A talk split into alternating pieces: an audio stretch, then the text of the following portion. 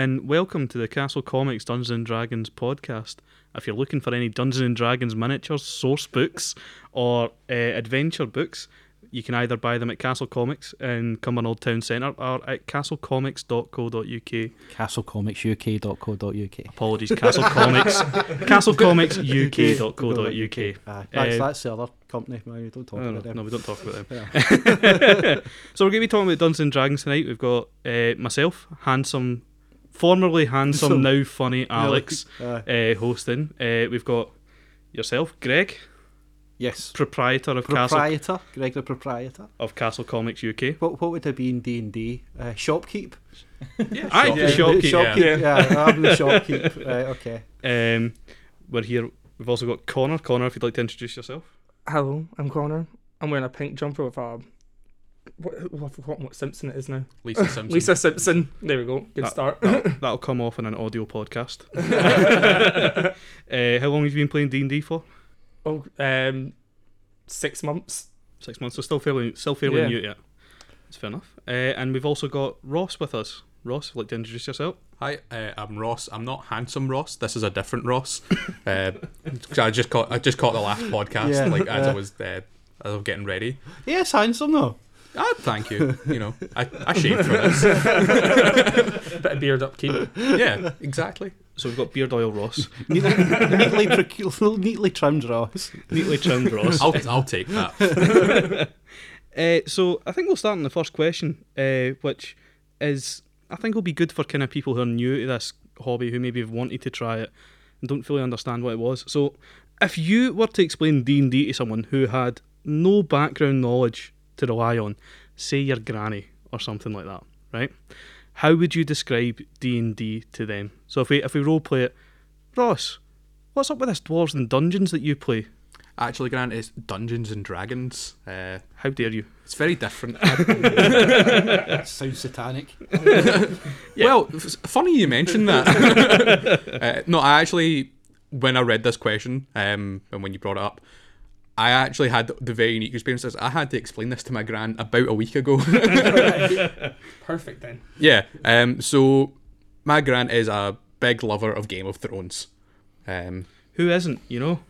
Well, Anymore. the- the- I- every, everyone was at one point, um, but she still loves it. And she was asking, I was telling my brothers about Dungeons and Dragons, and she overheard, and she asked what it was about, and I said, "Well, it's essentially it's like Game of Thrones, if you were the story writers and you were coming up with the story as it unfolded. So like, if there was an instance, say like That you, seems you're to be pretty much how they did the last season, though. yeah, aye. just very much improv comedy. That's, that's what to hap- That's, that's all that happened. Uh, Arya rolled a nat 20 on acrobatics. Sneak attack, ten d six. Definitely a rogue. Um, but yes, I was like, it was if Jon Snow, when he went up to the wall, he actually decided that this life isn't for me, and instead went back to Winterfell, opened up a tavern, and just played about with his mates. Um, it's kind of, it's like an improv comedy almost, where you're just sort of making things up as you go along, but you're also telling like a story with your friends, and yeah, it's sort of like acting, sort of not. Yeah. Um, but yeah, she kind of under she kind of understood by the end of it. I don't think she fully grasped it, but you know, she she, she was interested enough. She thought it sounded interesting. She's not a fourth level paladin yet, though. No, no, no, no, no. I think she was Um, distracted by Jon Snow. yeah, I, I, mentioned I mentioned Jon Snow, and she just kind of like went off somewhere else in her mind. Um, First mistake. exactly, but yeah, she, she kind of she kind of got it, like what it was about at least. So, so, Connor, let's imagine the situation for yourself. Your grannies came up to you. Uh, Connor, I heard you're hanging out with your friends on Saturdays and not drinking. Can you please explain that one to me and what you're doing? No. Don't be suspicious. Um, no, so yeah, I mean, I have the opposite where my granddad's a very big um, Lord of the Rings fan. So I've got a little bit easier to explain some of the races probably um, than Game of Thrones. But I would probably just explain it like she likes to watch any sort of true crime documentary or any sort of crime program ever. It's like imagine that you got to make that choice. So see that dumb girl that went up the attic that really shouldn't have went up the attic. Right. You can either be that dumb girl or you can walk out the door. that depends on how your character is. That's fair. Uh, the way I would describe it, I found this analogy online. I still think it's kind of perfect. It's um, it's cops and robbers with rules. Uh, so you know when when you were kids and you'd have wee guys playing cops and robbers, and you'd be like, "Bang bang, I've shot you," and you'd be like, "No, actually, I've got body armor on," and he'd be like, "No, actually, that's illegal in this country. No, a- no, actually, I hid behind a rock." You know, that's what Dungeons and Dragons is, except it's defined by a strict Uh-huh. book of rules. You know, and random dice rolls. and random dice rolls. Yeah. But that's it's it's cops and robbers. If someone goes bang bang, I shoot you, and I go okay, roll a d twenty to find out if you actually hit them, kind of thing. It's it, at its heart, the actual description of it is a tabletop role playing game, uh, where uh, there's two roles in the game. There's players, people who play characters in a story, and the DM, dungeon master or games master, uh, who is kind of plays the role of the setting in the in the world. The person who describes everything that's happening, plays all the other characters that aren't played by the players at the table, and kind of drives the story forward. Um, so we we've all been quite invested in D and D for a little while. I've been playing it for about two years. Um, originally started playing it at the shop. I now play it online with you two here and a couple of others, and online with another group. Uh, I'd be interested to know uh, what got you started playing D and D, and what's kept you playing. We'll start with we'll start with Connor this time. I mean, it was you that got me started playing D and D. It's true.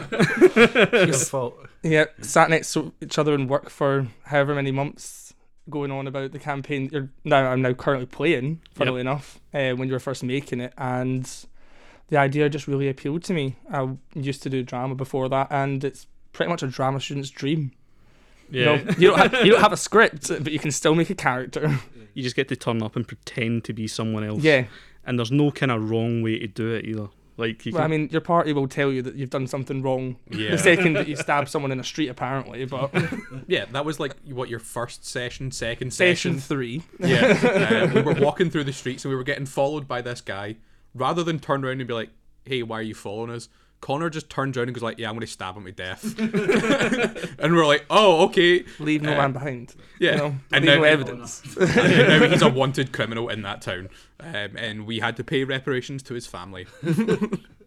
ruined the whole story thread for me, unfortunately. That's one thing that you'll enjoy playing Dungeons and Dragons if you ever play it is uh, making your DM cry. Oh, that's true. That's true. Uh, sorry, I I don't think think that's what's kept me playing. I don't think we made that clear there. I'm the DM of the campaign, so Mm. I'm the person kind of running it. I'm running it in a homebrew world, so a world that I've made myself, as opposed to one from a book. We'll talk about that more in kind of the second half there, the adventure books and stuff like that. Um, but yeah, we've been we've been playing in that world. You joined six months ago, but we've been playing in that world for About a year, I think it was. I think it's a year this month. yeah. So we 'Cause done. we, we had our one year anniversary for the session zero last month, Yeah. so it's been about a year now. hmm Uh, we played, we played most weeks. Yeah, I think there's only been a handful of sessions that we've missed. I think I think there's been three we've outright missed. Yeah, aye, Um, I think and it's on like session 39 or something like that. about that. I think so. about that. Um, so yeah, I'll ask you as well, Ross. So what got you into D and D? What keeps you in D and D? Uh, Yeah, what started it? So what got me into D and D is kind of a long story. Um, I've always been a massive fan of RPGs and storytelling. Um, the first RPG game that I ever played was World of Warcraft when it came out in 2005 when I was eight. Um, so you know, I I kind of enjoy going into like those kind of worlds. Um, when I was playing, you know, as people do in like RPGs, a lot of people in my guild had similar interests and they t- talked about playing D&D.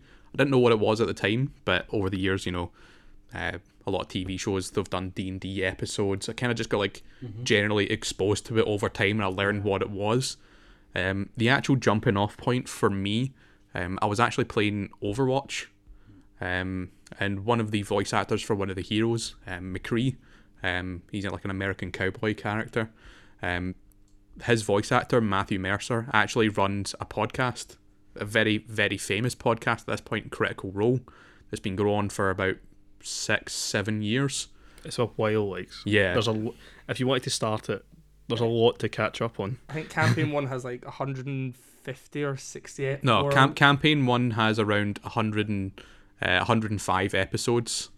Um, and campaign two uh, now has about 111 episodes. I know Oh, because I watched it last night. All of like three to four hours long per episode. Yeah. So that was kind of got me into it. Um, I, I just you know like like connecting dots, and then I eventually came up to Castle Comics. Um, with the DM who was kind of running the games at the shop. Um, his name was Luke Shanks. He's actually uh, a, the brother of a very close friend of mine, so I felt kind of comfortable jumping into that game. Made up a character, uh, Bosch the Goblin Paladin. Um, Bosch, Bosch was a delight for the one session Yeah. he was there. absolutely fantastic character. He was a paladin trying to get revenge for his two brothers that got killed by a lich. Um, the brothers' names were Bish and Bash.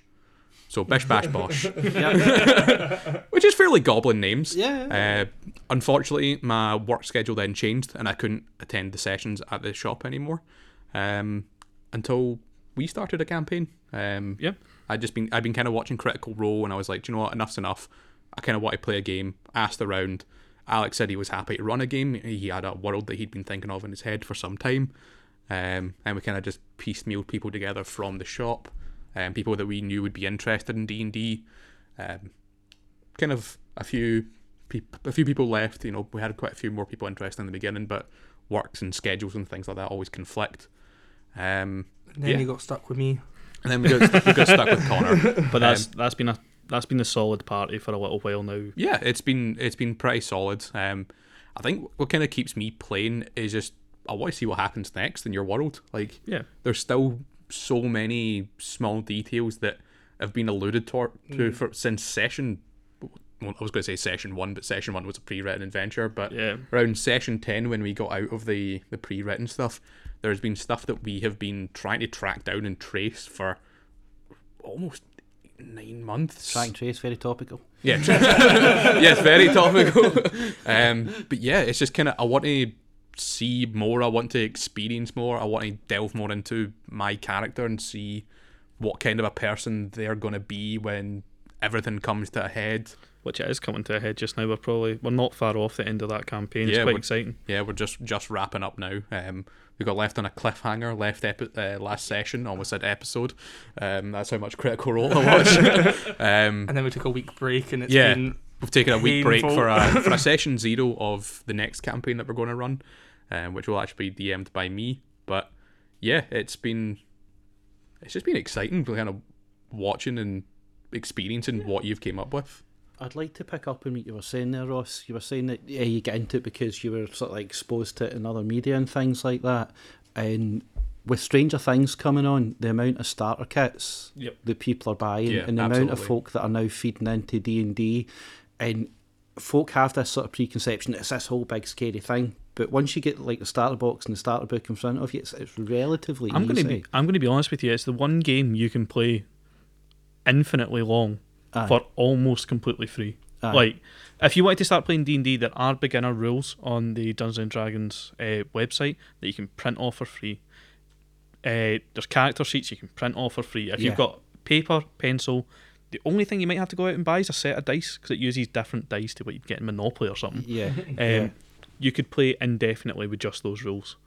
I Um, mean, just picking up on that as well, you're saying it's easy enough once you get into it. Like, I've got my little brother who's 13, 14 with his friends that are now, Uh-huh. they've picked up a starter kit. Yeah, they're not polished up on some of the more technical rules, but they have fun playing That's it. the They, thing, they got the general gist of it. fun. And yeah, do you know what? It's it's about how serious your group of people wants to take the rules that are written in the book as well.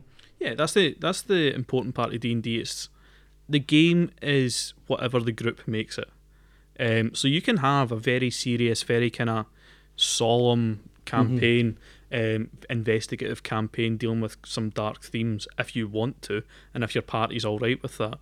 Or you can have this absolute jovial romp uh, through uh, through Ravenloft or something Yeah, uh, where you set up a nightclub uh, that that primarily serves dwarves, um, and and RP how that goes from day to day. Okay, okay. Um, what's, what's the dwarf nightclub called?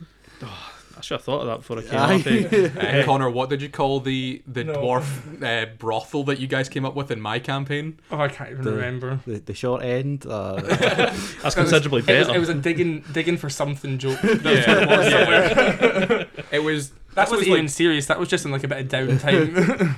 Yeah, and then it somehow stuck, and then I had to come up with, you know, in this town because these guys have willed it into being. Somewhere in and there, that's there was how a you make your dwarven DM brothel. cry. Yes. Uh, so what got me into D and D was we mentioned before that I'm a kind of aspiring stand-up comedian. Um, I hadn't started on that kind of journey when I started playing D and D, but I wanted to get back into uh, role playing and acting in some degree. And Stranger Things had just came out. It, Aye. uh, Dungeons and Dragons kind of came ri back into the cultural kind of zeitgeist about five years ago Aye. when it it dipped after the kind of two thousands. It, it did, but then even like before all that, there was stuff like Vin Diesel was doing this thing, and there's all these sort of celebrities that are, Yeah. you know, Yeah, a that were big at the time closet D and D players, and they're all starting to come out. It's Come like out. like we said before, with the majority of the, the things that we we do in the shop now. It, it, previously, it was all um, subculture. Now it's just culture. Do you know what I mean? Now it's it's just. Yeah. What folk do, there's no need to hide it now. You can fly your freak frag all you want. You know what I mean? I know it's it's something I've noticed when I tell people I play Dungeons and Dragons. They're like, I didn't know that was real.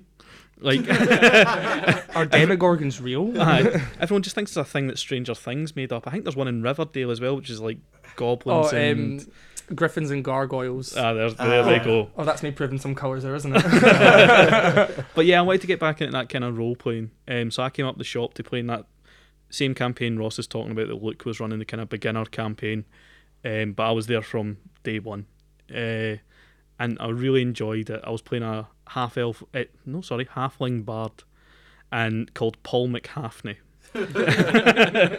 and I, I made very clear from day one that I was there just to be an agent of chaos in that world, and just be silly and irreverent, and That's, I mean, that that's another aspect of it. We'll probably get on to later. But um, like you were saying, uh, uh, um, your thing can be as light or as heavy as you want it to be.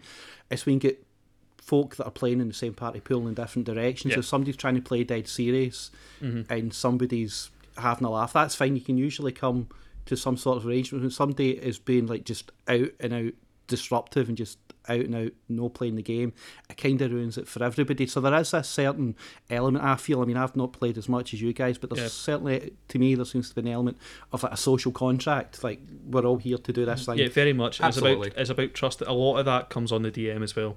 It's on the DM to kind of set those expectations. If something starts to go awry, like if you see as a DM, I've seen it myself. Um, if you see players starting to pull, it's your job to whoop, pull that back in before it tears, kind of thing. Um, it's on the DM to maybe say no to someone, which is quite difficult to do. You never Aye. want to say no to someone, no but just be like, that's not what your character would do. You need to think about what your character would do in this Uh-huh. situation. Yeah, as, as a kind of an example of that, um, I it's, it's on hold now, but I run a I run my own campaign, and Connor has taken a part of that. Um, and the party had kind of been, it, it kind of spawned off of something that Connor had said. It came out of context. Um, well, not out of context. It was the way he said had said something. Um, it sort of put like a negative light on his character, and they started to make jokes about it. right Um, and I was like, okay, it's funny for one session, you know, uh-huh it's it's just happened. Let them make a couple of jokes, and then the next week when we came back, they started to make the same jokes again, and I was Right. like, right, just want to get this out here.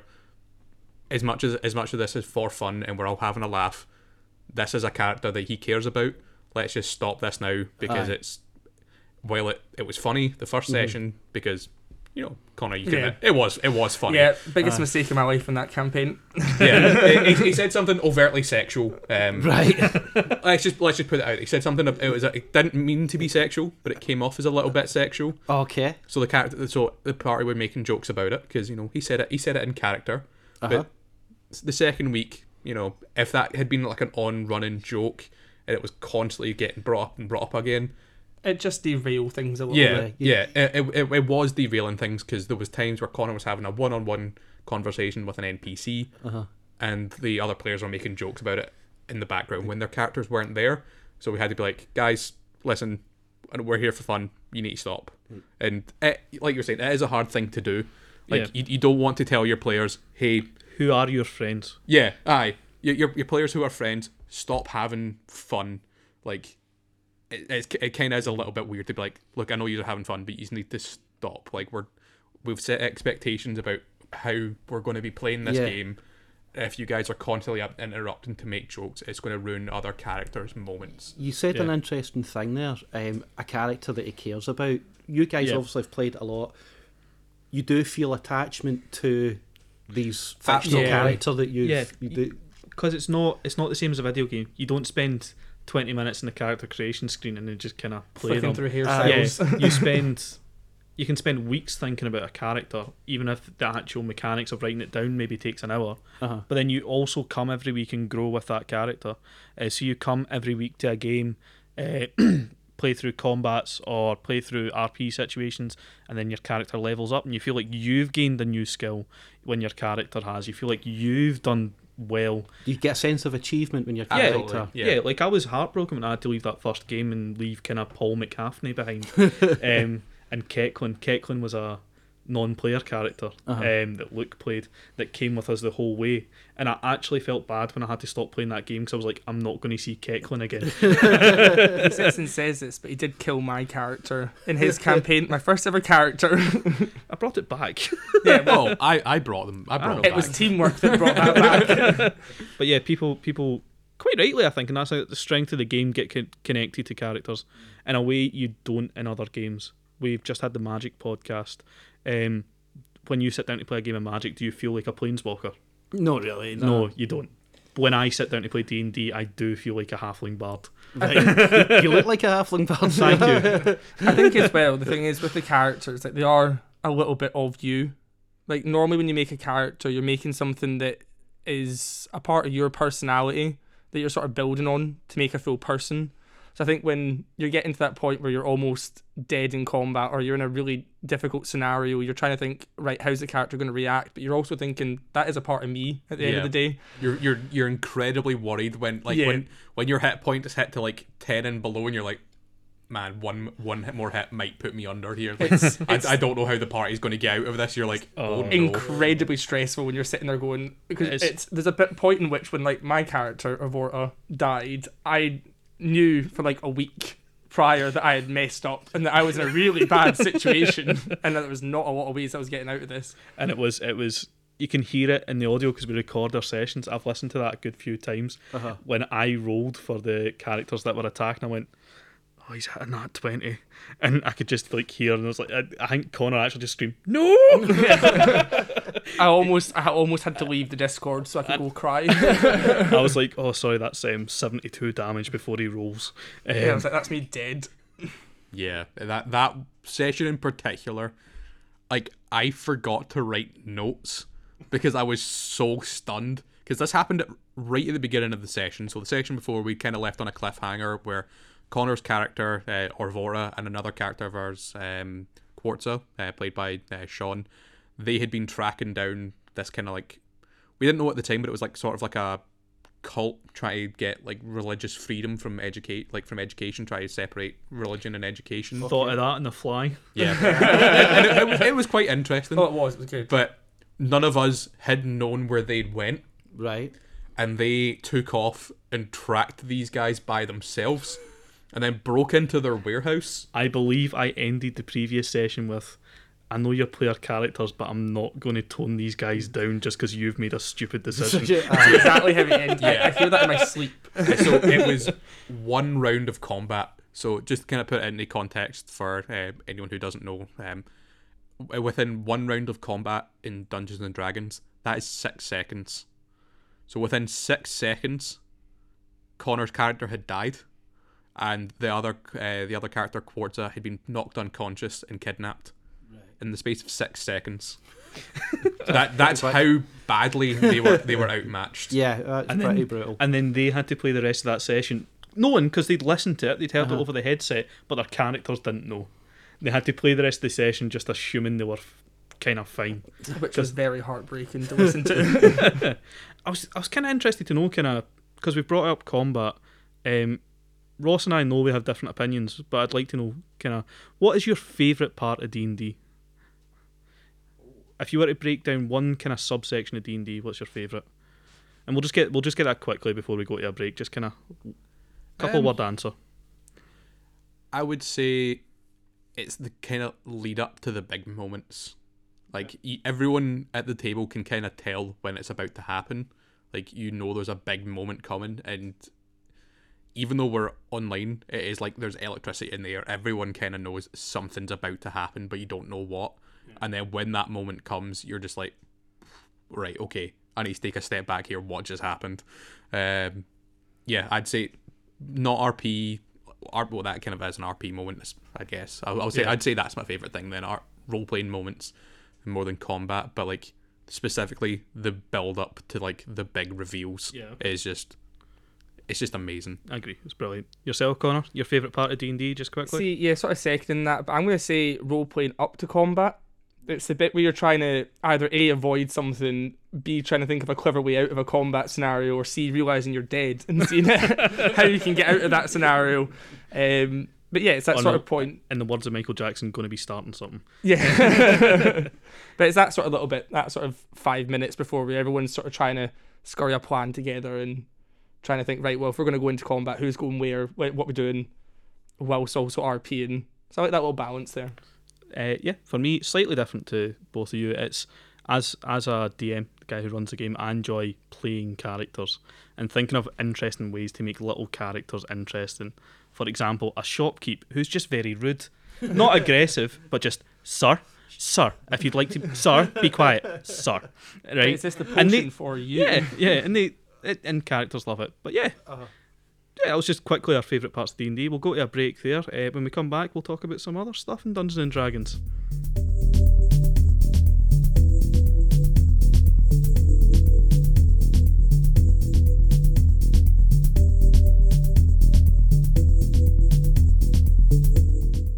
Well, hey.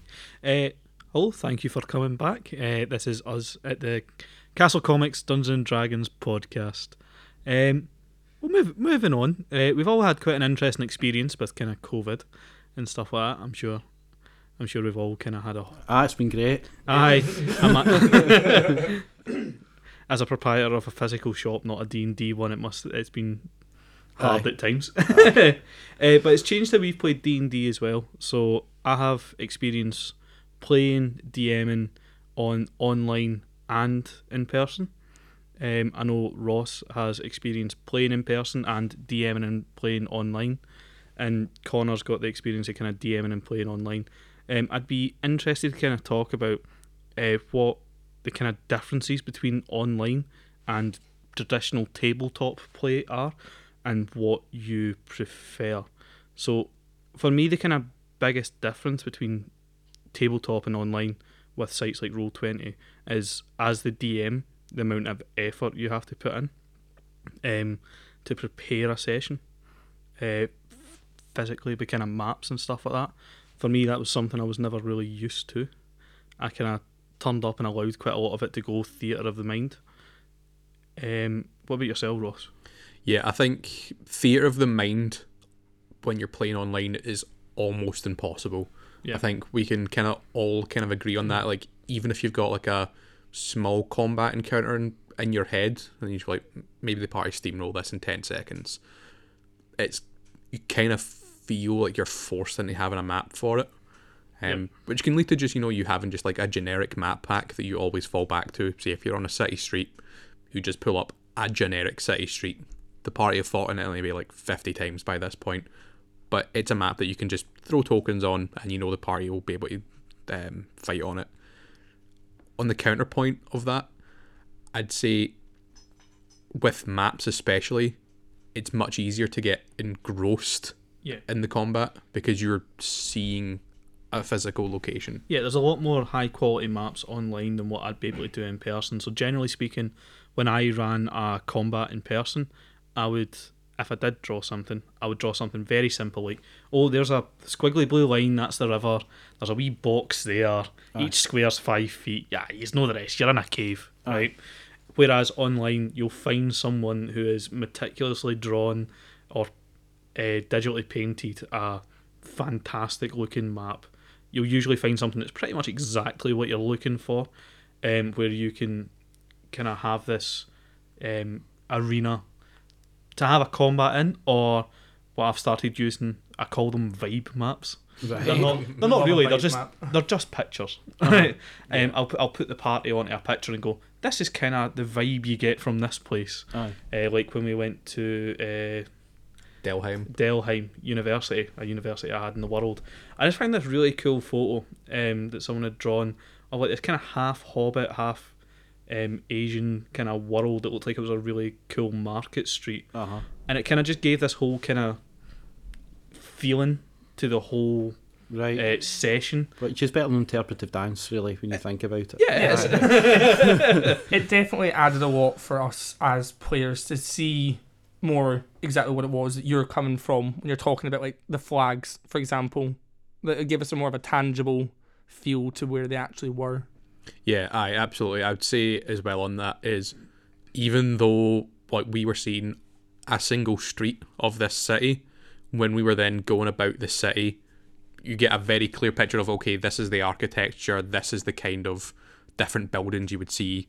you get an idea Um, for the atmosphere as well. Like yeah, I, wa- I absolutely. wanted, I wanted it to play as a very kind of bustling and busy city, Mhm. and that vibe map had a lot of people in it and market stalls and stuff like that, and it just kind of gave this.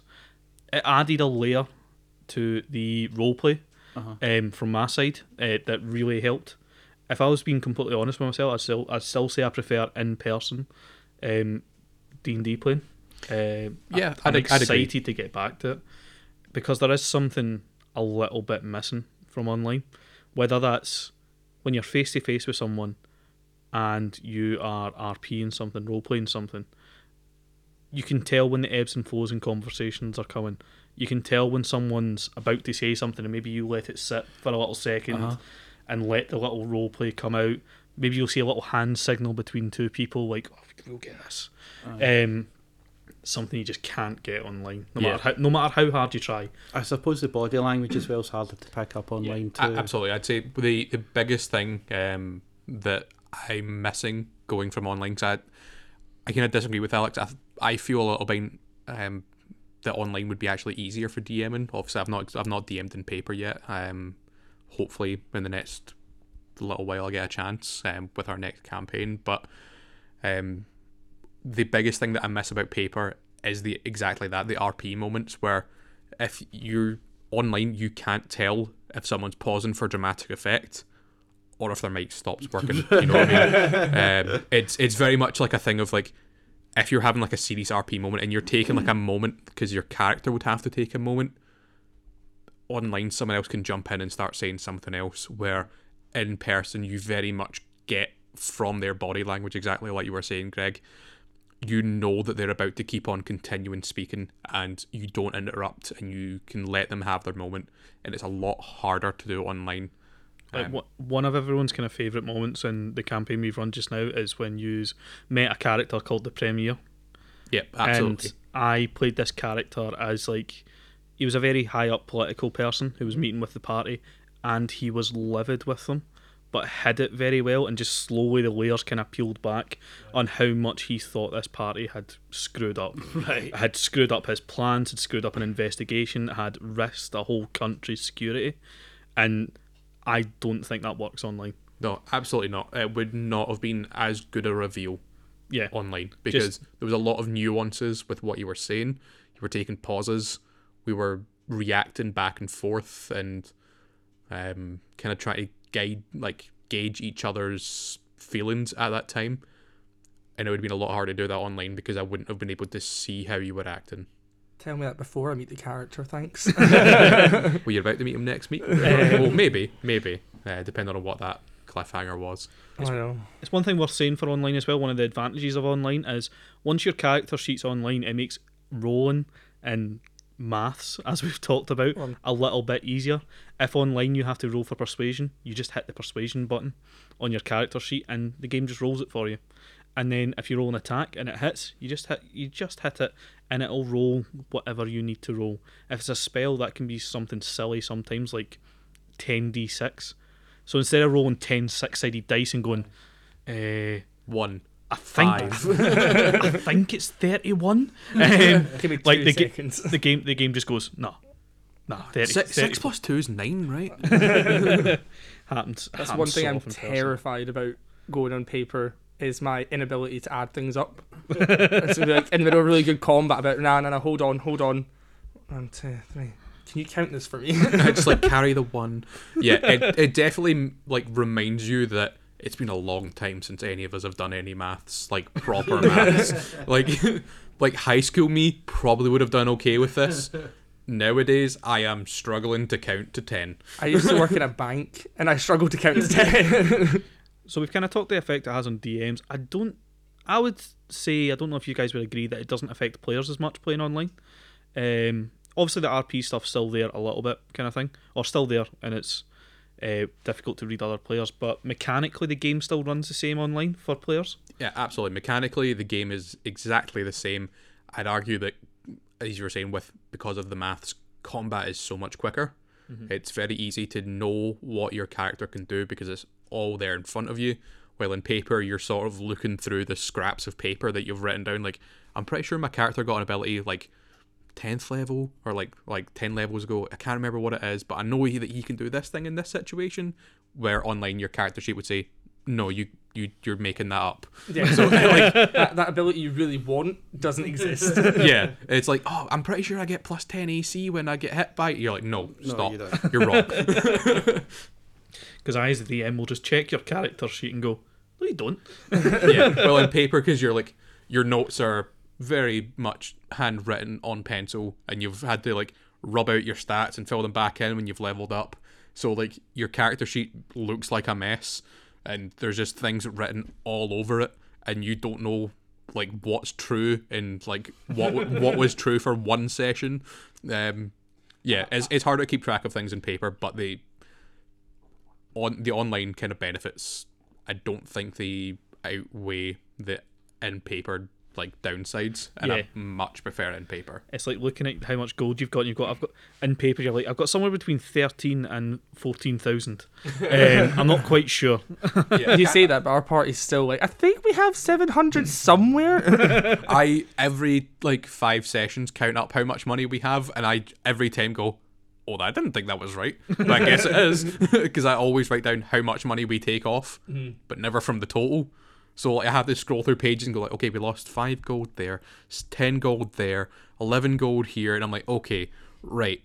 Maths time, and I break it down. I'm like, okay, we're actually broke. we owe Alex money. I'm like the banker in Monopoly, Uh, except I don't cheat. Um, the question, the question I was going to ask then: each each of the people at the table here have both all had experience DMing and playing. Um, what do you prefer? Just just quickly, we'll go into a bit more, but like, what do you prefer? I'm gonna say playing.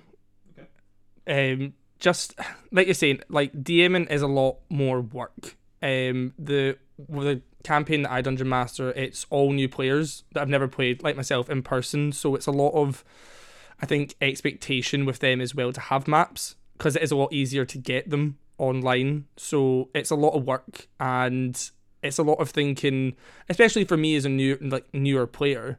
It's a lot of thinking. Right, I don't really know this class or subclass at all. What can they actually do in this scenario?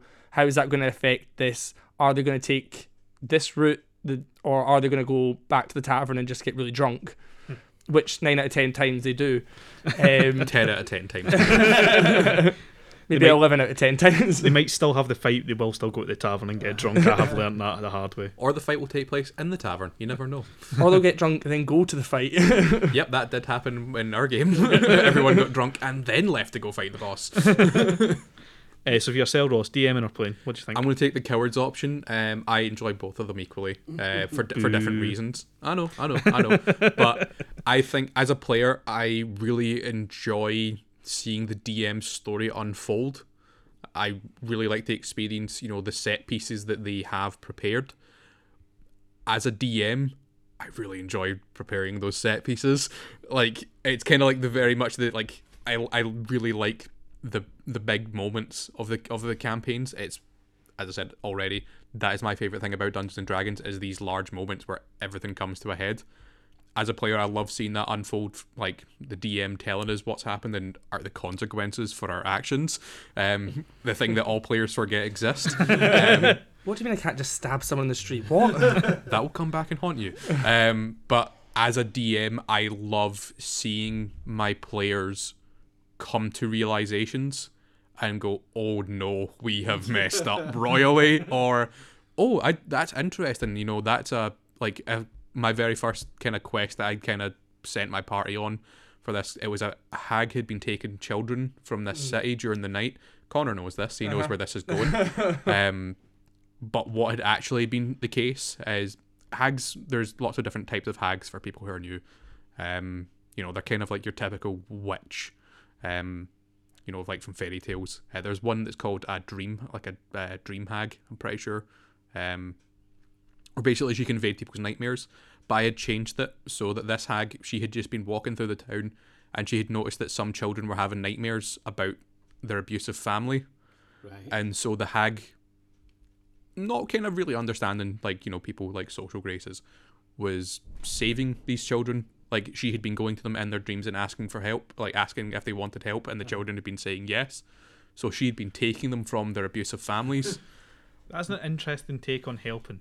Yeah, no, no, but but the the hag was was going to take them to a different town, and give them to a family who would take care of them eventually. But the party just automatically assumed that she was evil, which fair enough, you know, she's kidnapping children. And then marched up to our hut, killed like tried to kill her before she could even get a word out. The children were begging them to stop.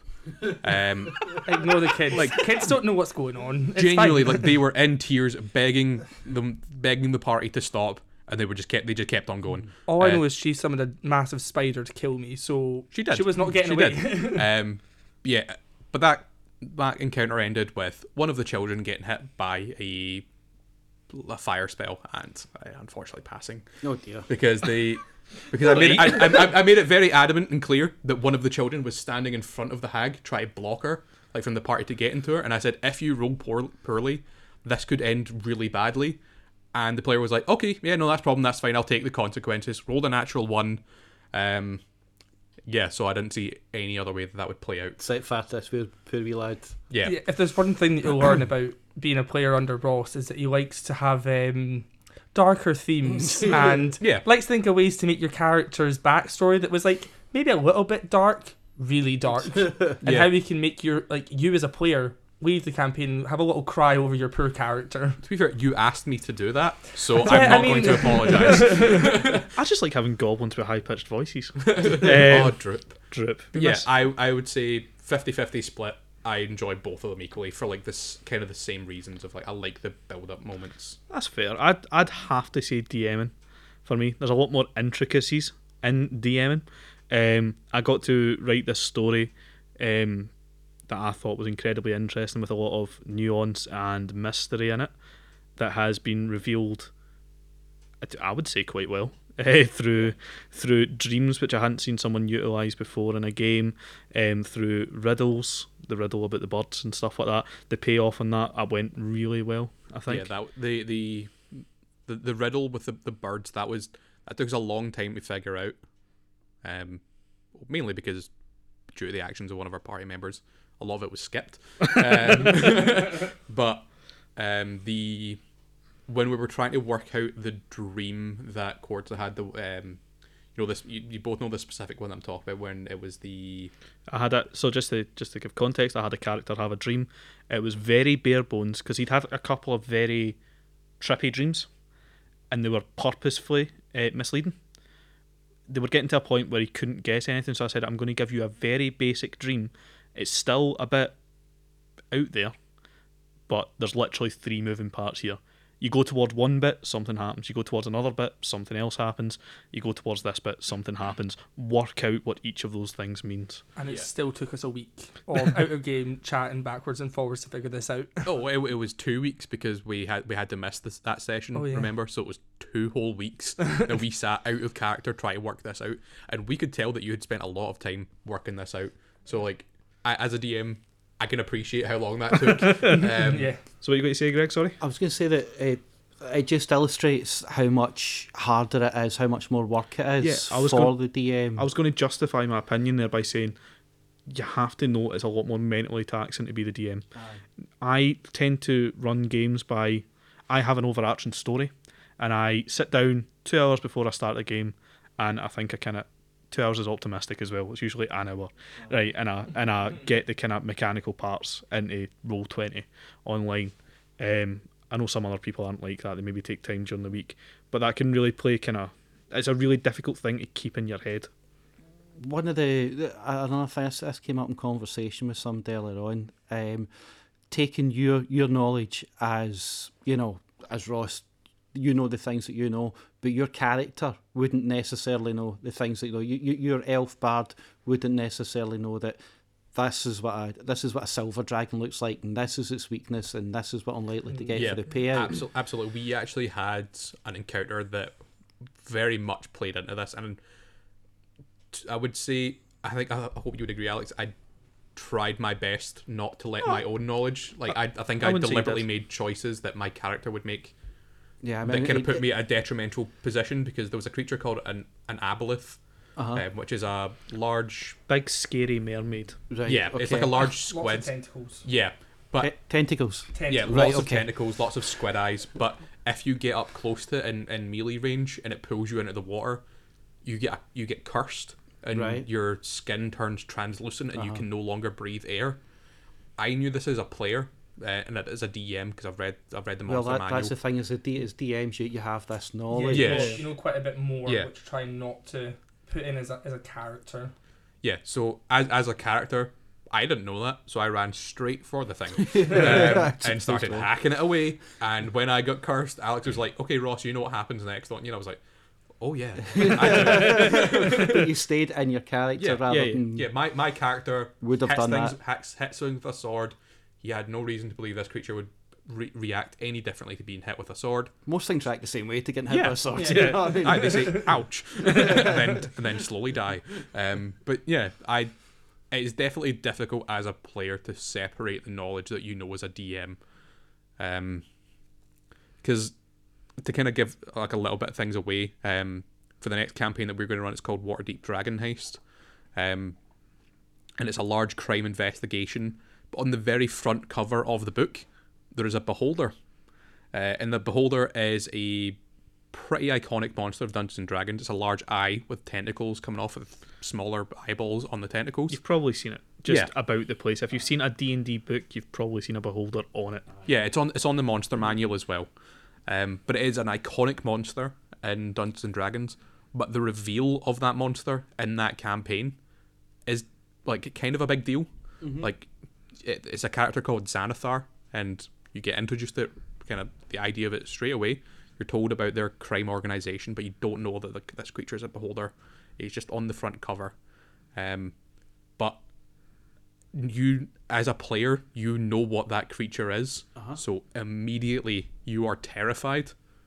But as a player, you would just think this is like a very weird creature. Like Yeah. you, you wouldn't know its power.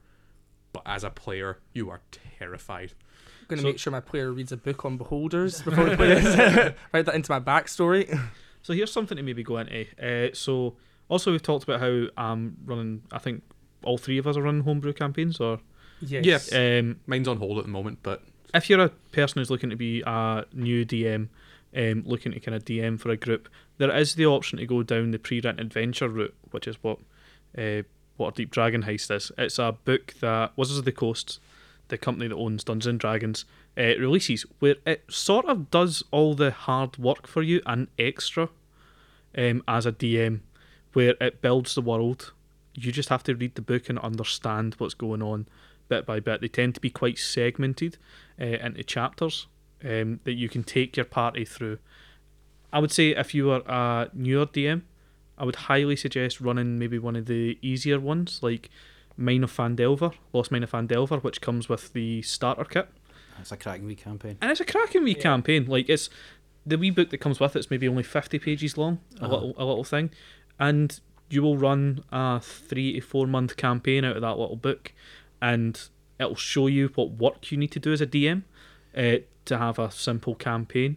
Um, it'll show you kind of how to world build a little bit uh, practically because the Dungeon Master Guide does tell you how to world build, but it maybe goes a bit too expansive. yeah, it definitely like the the Dungeon Master Guide throws a lot of information at you very quickly. Yeah. Because like I think the first page is- it says there are three uh, rules that all worlds in Dungeons and Dragons like believe. There are gods, there is magic, and there is a cataclysmic event going to happen. Like, and it says if your world does not have this, then it is a different type of campaign, and you're like, oh, okay, that's kind of like I need to have magic, I need to have gods, I need to have a cataclysmic event about to happen. That's kind of a lot of pressure I put on someone who's just going to like, I want to make a village, you know? like, and gods are a pain. yes, gods are a pain. There's so many of them, and they all have different little things they do. Yeah, but I, I'd say I agree with the Lost Minds of Phandelver. Um, I think as DMs, we've all kind of run modified versions of it. Yes. Um, Alex, with yours, you know, it ended slightly differently to the way Yep. that the campaign ends. A very clever way. A ve- Aye. yes, a very, very clever way that painted the party in very negative light. Um, Just actually, you know what? Uh, this will be a spoiler. If you're planning on playing Lost Mine of Phandelver, maybe skip 30 seconds ahead here. um, but I had the. So, Lost Mine of Phandelver ends when you uh, save the Wave Echo Cave. yeah, uh, Um, save Gundren. Yeah, you save Gundren, you save the Wave Echo Cave, and you're like, go set up shop, Gundren, well done. Job well done. Um, and to bring that into my world, I set up the part uh, the party as having just unintentionally uh, uh, helped a terrorist um, Yeah. and get arrested on the spot. But the the- the thing is also about we've talked about uh, uh, Phandelver and it's in a dungeon and there's a dragon. Oh yeah, no, there's a bit, Um, bit of everything. Quintessential. bit bit everything. But the the thing is with the with the campaign books are they vary wildly. Um, Absolutely. I know Tomb of Annihilations because I've I've seen that one played through, set in a jungle, Yeah, set in the um, jungles of uh, Chult, I believe. and then you've got uh, the Saltmarsh book, which is Yeah. obviously pirates and all that That's sort of thing. it's not really a pre-written adventure. That's more of a like a campaign like a source book. source book. It does give okay. you some adventures, um, but it's in terms of like pre-written stuff. It's kind of more on the ambiguous side. It lets Okay. the DM come up with a lot of it, but okay, it's okay. definitely it, it definitely does give you some things to work on. So as and, and obviously you've got um, the new one, the Icewind Dale. I-. Icewind Dale, Rime of the Frost Maiden. Yeah. that's about like isolation in the cold, and you're in the Arctic and whatever else is the sort of vibe on it. So as DMs, you're all DMing. Why would you buy one of these books if you're creating your own stuff? Are you are you getting inspiration from it? Are you, are you lifting stuff wholesale out of this? Oh, I, I like this creature. I like this ice giant. So So I'm going to take this ice giant and use that here. Yeah, so I'll kind of I'll kind of start. Um, the reason I would run a pre-written adventure, which I'm going to be doing next time I DM, um, I'm going to be running Curse of Strahd, is kind of what I said. A, a lot of the hard work when you're a DM is the world building, um, and keeping consistent with your world building. If you are reading from a source book, it is consistent. It has rules and it has locations set up for you. So it does the hard work for you, and it does a little bit extra because they've spent a lot of time on these books. So there'll be I don't know five or six, um, maybe quest lines per place you can go, and they'll be described in intricate detail in that book. And it's just about as a DM, it takes a little bit of that mental stress off um, about what how big the world you have to create is. I think on the flip side of that, though, as well, is that you need to know these sort of source books inside and out as well. Whereas when it is your own homebrew world, if you don't know the answer to something, you can just make that up. as long as it's consistent in your head and you're good at making things up on the fly, you can make that up and justify that in your prep for next week and build that into the world if your players go somewhere that you just really didn't expect them to go. Also, kind of on that with homebrew, you can spend a lot of time coming up with cool and interesting, you know, social dynamics and towns that your party will never, ever, ever see.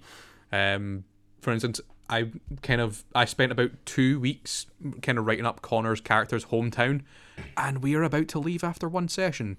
Um, and I had made multiple interesting NPCs, locations, different kind of quest lines that they can follow. Did the party care? No, they just did the main quest and left. But but never going to get to go to that winery. yeah, there was a there was a winery, there was a couple of tombs, there was a large cathedral. The party did not care. but so pre-written kind of does all that for you, but saves you the time. Yeah.